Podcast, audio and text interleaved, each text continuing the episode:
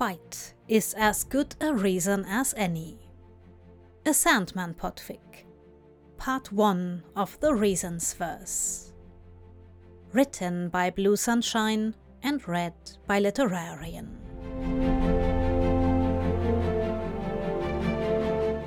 Summary Hob has a bone to pick with, Dream of the Endless, and damn if he isn't going to find the bastard to have it out.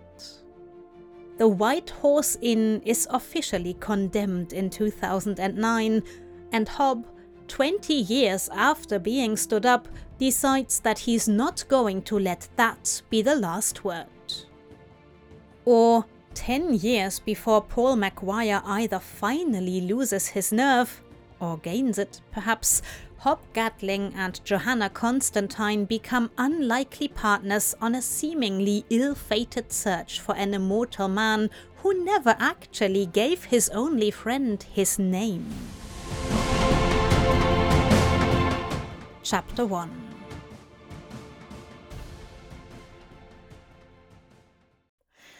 Live your life as you so choose. What a perilous benediction that was.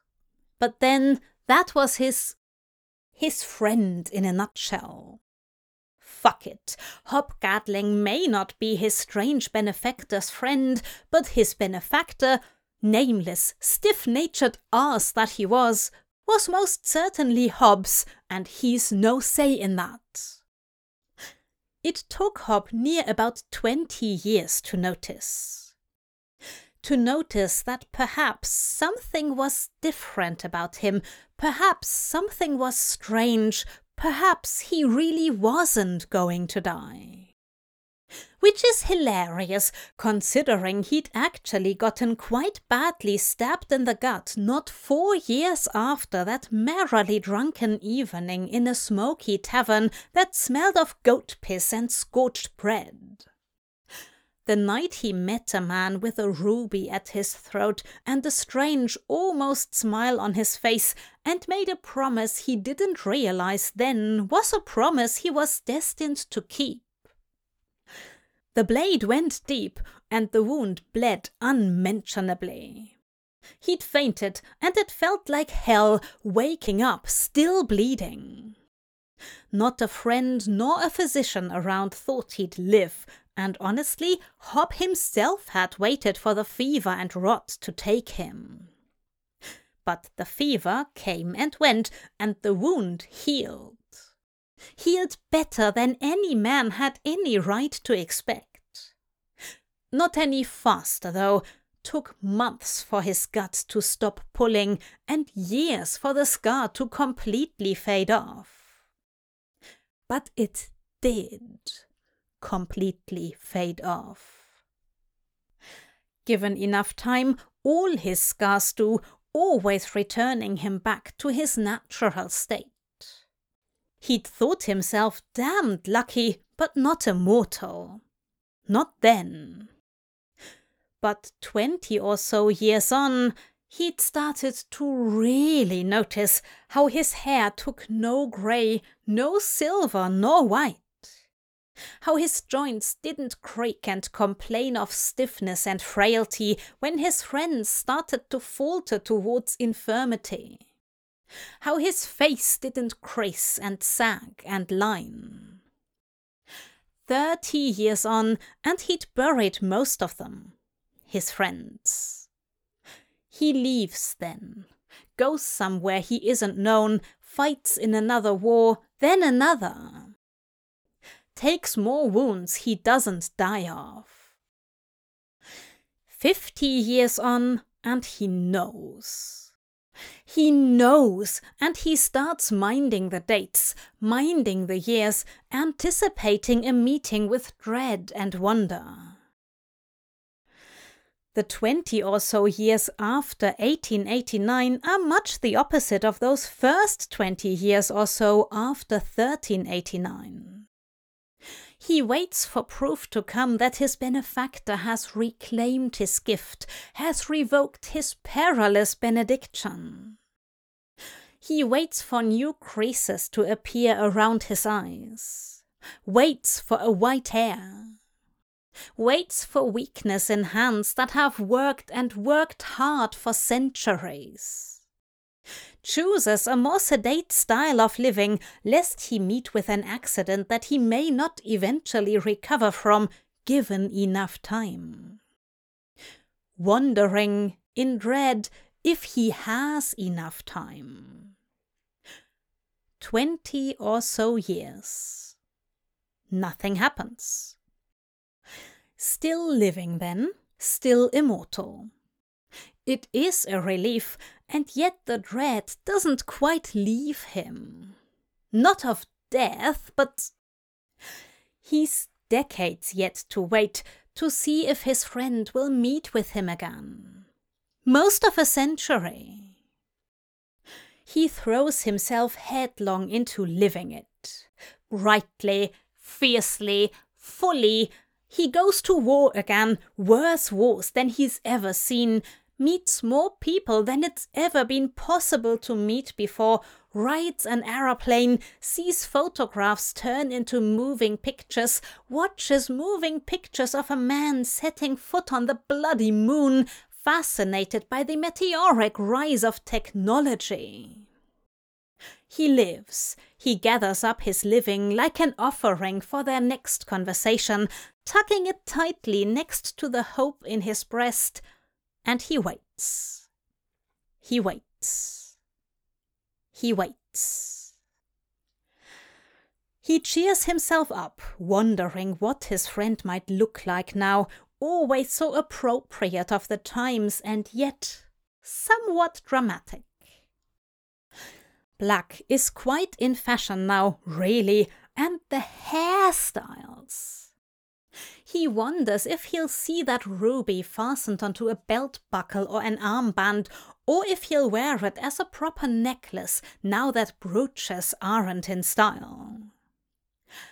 Every day of 1989 has him thrumming in anticipation. And his friend doesn't show. Oh, Hob thinks. Oh. This is the punishment.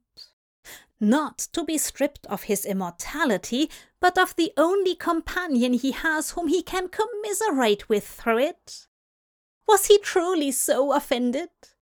Was he truly so petty? Was he truly not coming back? Another century, Hob thinks. He's just in a huff, but in another century Damn, damn it! Damn it! But it's not like Hob doesn't have the time. But the pub.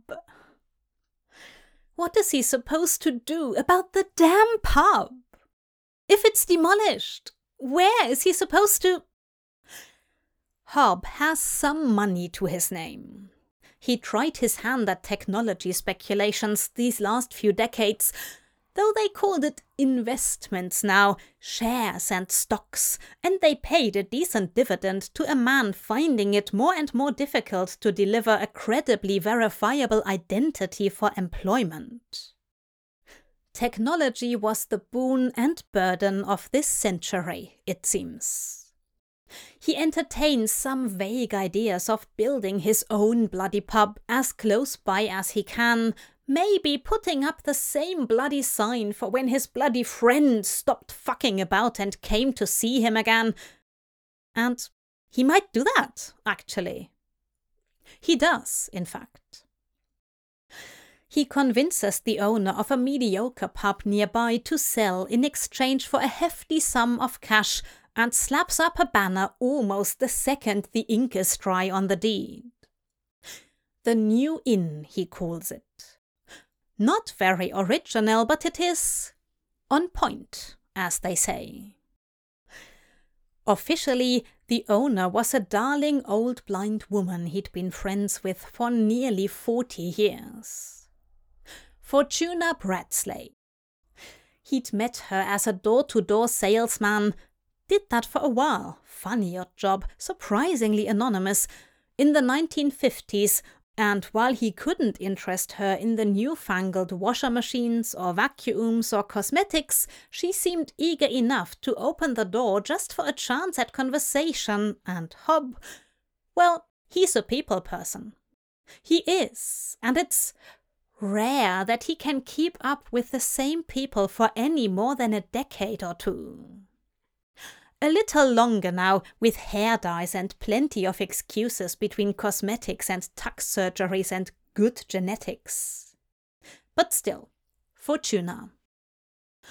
Body love she's got. Used to be a switchboard operator before that was built out and made obsolete. Loved gossip, she did.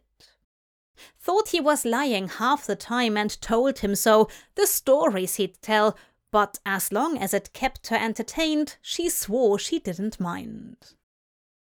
He's borrowed her name more than once. Learned it's easier now to borrow someone else's identity than to make one up for himself. So long as he's got the money and he's not getting them into any trouble, it seems to work out just fine. Now, the new inn is, frankly, rather shit too modern and not modern enough by half. So it's no wonder the business was tanking when he bought it, anyways. He's a fair hand at construction. Been a tradesman and a labourer plenty of times. He rebuilds her from the inside out. Puts in an old fashioned wood fire stone oven side by side with the newest grill on the market tears out a lot of plaster and wallpaper and freshens up the brickwork and the natural wooden beams.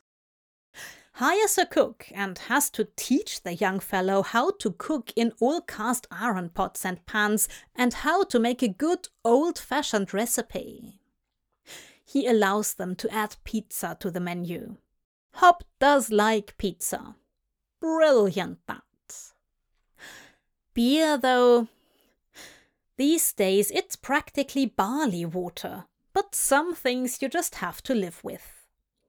Doesn't drink as much as he used to, anyways. Saves the good stuff for a friend. Or a headache.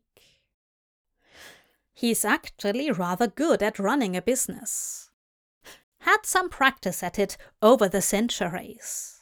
Quite a lot of practice, really. It gets boring he'll need another occupation. There was always something new to do. However, in addition to this project of his, he spends years writing petitions and roving clerical offices, aiding the battle the Historical Society of London waged against the City Council, trying to argue for the preservation of a historical landmark though it wasn't as if London was not riven with historical landmarks. It is a battle, unfortunately, they eventually lose. The White Horse Inn is boarded up at first, then late neglected, then finally. The sign goes up in the year 2009 after a long, hard, bureaucratic slog condemned. The funding for the original plans of putting up apartments in its place is long gone, but the battle is still lost and the building remains in crumbling disrepair. How drearily apt of his situation. Hob stares at the sign, at the metal fence meant to keep out squatters and bored kids, at the sinking roof and the familiar facade. He remembers when it was little more than a hut. You bastard, he mutters to himself. You bastard! Damn it! Damn this! It's been 20 fucking years. A hundred and twenty fucking years. Was that not enough? Hob deserves the goddamned chance to at least apologize, though he damn well shouldn't have to. Was it truly so bloody audacious to consider a fellow a friend? Perhaps it had been presumptuous to declare the other man lonely. Hob knew so little, so very little of him. Not even a name. He has known him seven hundred years. Conversely, he had only known him for six days. But that thin thread of connection between them, surely it was worth more than this. To be so thickly abandoned for the affront of forming a, an affection. How damn petty! Hob doesn't care if his friend is a god or a vampire or some other figure of the forgotten occult. He ought to no. He will. He's going to find the bloody bastard because that, that night was not going to be the last word between them, and damn if he was waiting another 80 years just to find out how petty his friend could be. He was going to find him. It wasn't like he would die for the trying. Probably not, at least. Now, Hob is more in the business of disappearing as opposed to finding, but he does have some vague recollection of someone who'd found his friend before and who had, apparently, even done him a few favors in the years after. Someone who might, might have left behind an inkling of how to do so again. Constantine, wasn't it? Surely she has descendants, some hopefully still in the family business.